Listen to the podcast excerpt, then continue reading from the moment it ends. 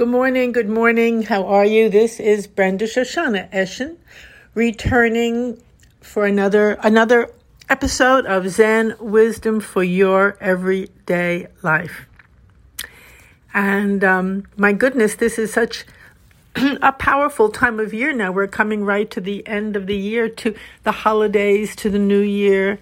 Many, many, many, many memories, many moments, many feelings returning. People wanting to gather, not able to gather, going to gather anyway, gathering on Zoom, all different, different kinds of situations.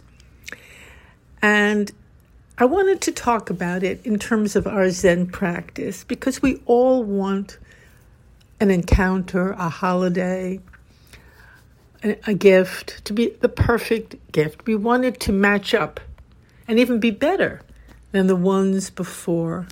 Maybe we miss someone who's gone or a situation that we loved, it's no longer available or present. Certainly, that's true for most of us.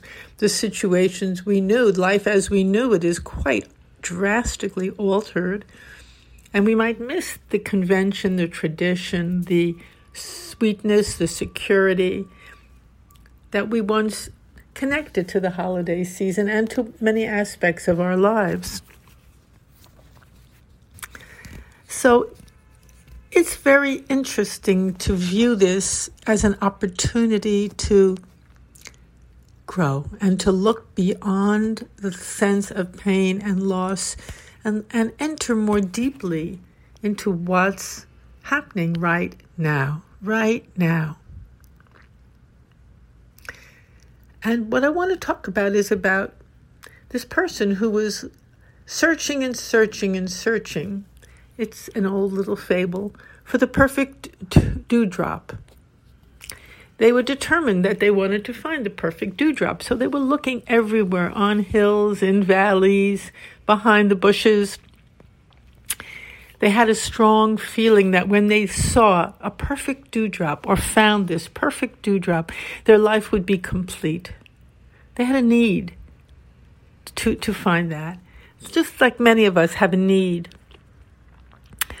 to have a perfect relationship or at least that perfect moment with someone or a perfect job, a perfect encounter, whatever it is that we feel will fulfill our lives or make it whole or make it right.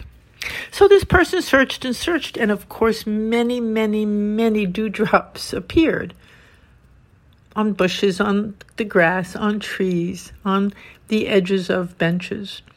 And each one was what it was. And of course, but not one of them actually matched this person's image of a perfect dewdrop. And so the disappointment and the sense of futility and even hopelessness grew and grew and grew. Now, this might sound like a silly story, but it's not silly at all. It's actually a metaphor for the way many of us live our lives. We, we want the moment, let's call the dewdrop the moment or the person or the gift. We're searching for that perfect, or we're, we're demanding that perfect dewdrop, that perfect party, that perfect encounter, that perfect relationship, according to our personal image of what it is and how it should be.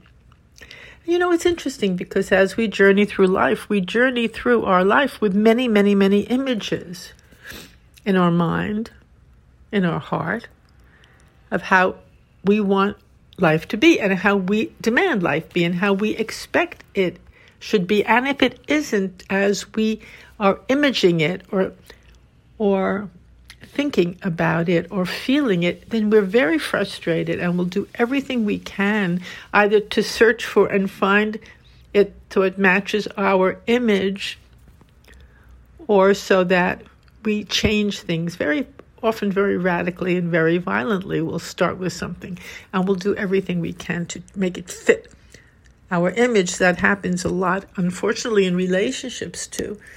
Mm, you know, you're not my perfect dewdrop. so maybe I can change you to be a little more close to my perfect dewdrop anyway. No? Good luck. Good luck. Because even if you do somehow maneuver that person, that's a very unfortunate word, but it's an unfortunate activity, how we try to maneuver people and situations to make it suit our pictures. But we do that, of course, all the time. And even if we manage somehow to maneuver it to be little more than what we than what it is and a little more to what we want. Even if we get it to be almost exactly that person must change. And so it's not going to last that perfect moment very long according to our expectations of it. Now, this is not a downbeat podcast today. It's actually very, very freeing and hopeful and positive because let me say this there is a way, there is a way to find many, many, many, many, many perfect dewdrops. In fact, they're all over the place. And that way is to see, and I don't mean to think, but to see deeply that each dewdrop is perfect just as it is. There it is. There it is. Here it is. It was formed in a certain way for this moment and is presenting itself to you. And you are rejecting it. What a fascinating phenomena, actually, when you think about it. You're rejecting it. One dewdrop after another. You're not stopping and really being with that dewdrop and honoring it and even seeing it, really being with it because you can't. Because you're seeing your own image of what you want. So you cannot see then the reality of this glistening dewdrop. You cannot see the reality of what's right in front of you, which is perfect just as it is. It is perfect just as it is. It is beautiful just as it is when, when you allow all your expectations of it, images of it, demands of it to dissolve. Then you can really see it for what it is. And it, each dewdrop is different, just like each finger print is different, each hand is different, and each is beautiful in its own way. Now, to to live like that, that is a that is a blessed life. That is an enchanted life even. That is a life where you are really entering life itself, not living in your dreams about life, excuse me, or what you want to get from life, but you're really encountering life as it is. And when you see it as beautiful, as whole, as perfect, wow, that is a bless. You're blessing life then. You're giving such love to life. You know, it's such an interesting phenomenon. Many people say, well, I have to be good. I have to do what's right. I have to add good things to the world. And that is, of course, un- true and it's understandable. But what does it really mean to be good? What does it really mean to offer good things, put good things into the world? That is another question entirely. Everybody, again, everybody's idea of good versus bad, it all becomes very garbled. So that many people, or not many, but will feel, well, it's okay to kill and destroy because something that's bad, and then therefore I'll be good. It becomes very convoluted and very painful and confused. However, however, when you are really truly able to be with life as just as it presents itself to you, a person just as they are, not having to fix them, change them, hate them, love them, demand things of them, but to see them just with no filters between your vision and who they are. Just truly see them and be present with them you will inevitably, I mean, this is inevitably see how beautiful they are. Everyone, anyone. That's, a, that's just a fact. Because when we let go of all our negative thoughts, feelings, images, expectations, each person, each dewdrop, each event, aliveness appears its its true beauty appears. Its fascination appears, its wonder appears. You're living in a different world then. And by seeing someone in with those eyes and being with them in that state, then you're truly, truly supporting and blessing and giving to life. And that being who receives that kind of encounter, that's a very healing encounter.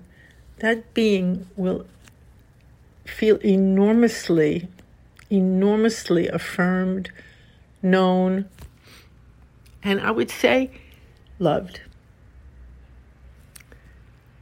And that also gives that being the opportunity to evolve even further in their own way. How beautiful is that? You know, we may be engaged in relationships that, that seem to be very filled with struggle and difficulty and got to get this person to change. I mean, even for their own good, look what they're doing, on and on and on. And we have, and it may be true. That person's really in a self-defeating pattern. Many of us are, especially these days. And and if somebody who loves them and cares about them sees it, it's very troubling. And we definitely want to help them get out of that self-defeating pattern that they're in. It's very normal to feel that way, and it's even healthy to feel that way on one level. The question is, how does this happen? That's the question. And that's where Zen practice comes in very strongly. How does that happen? So when we sit and sit and just sit in the silence, not moving, we begin to, our, our we begin to see how the mind is working, what we're doing, and we, it begins to dissolve as we see it, as we recognize it, as it's not operating undercover, just seeing it, not running away from it, not moving, it dissolves and clarity begins to come. Willingness begin acceptance acceptance begins to come. We're not if we sit there judging and hating and rejecting everything we'll go crazy. And so we just stop it. We don't do it. As we keep sitting every day our being changes. The way we receive and respond to life changes. The way we perceive changes. And as you perceive so you are. And everyone really feels, including a dewdrop, how you're perceiving them. So, when you perceive without rejection, judgment,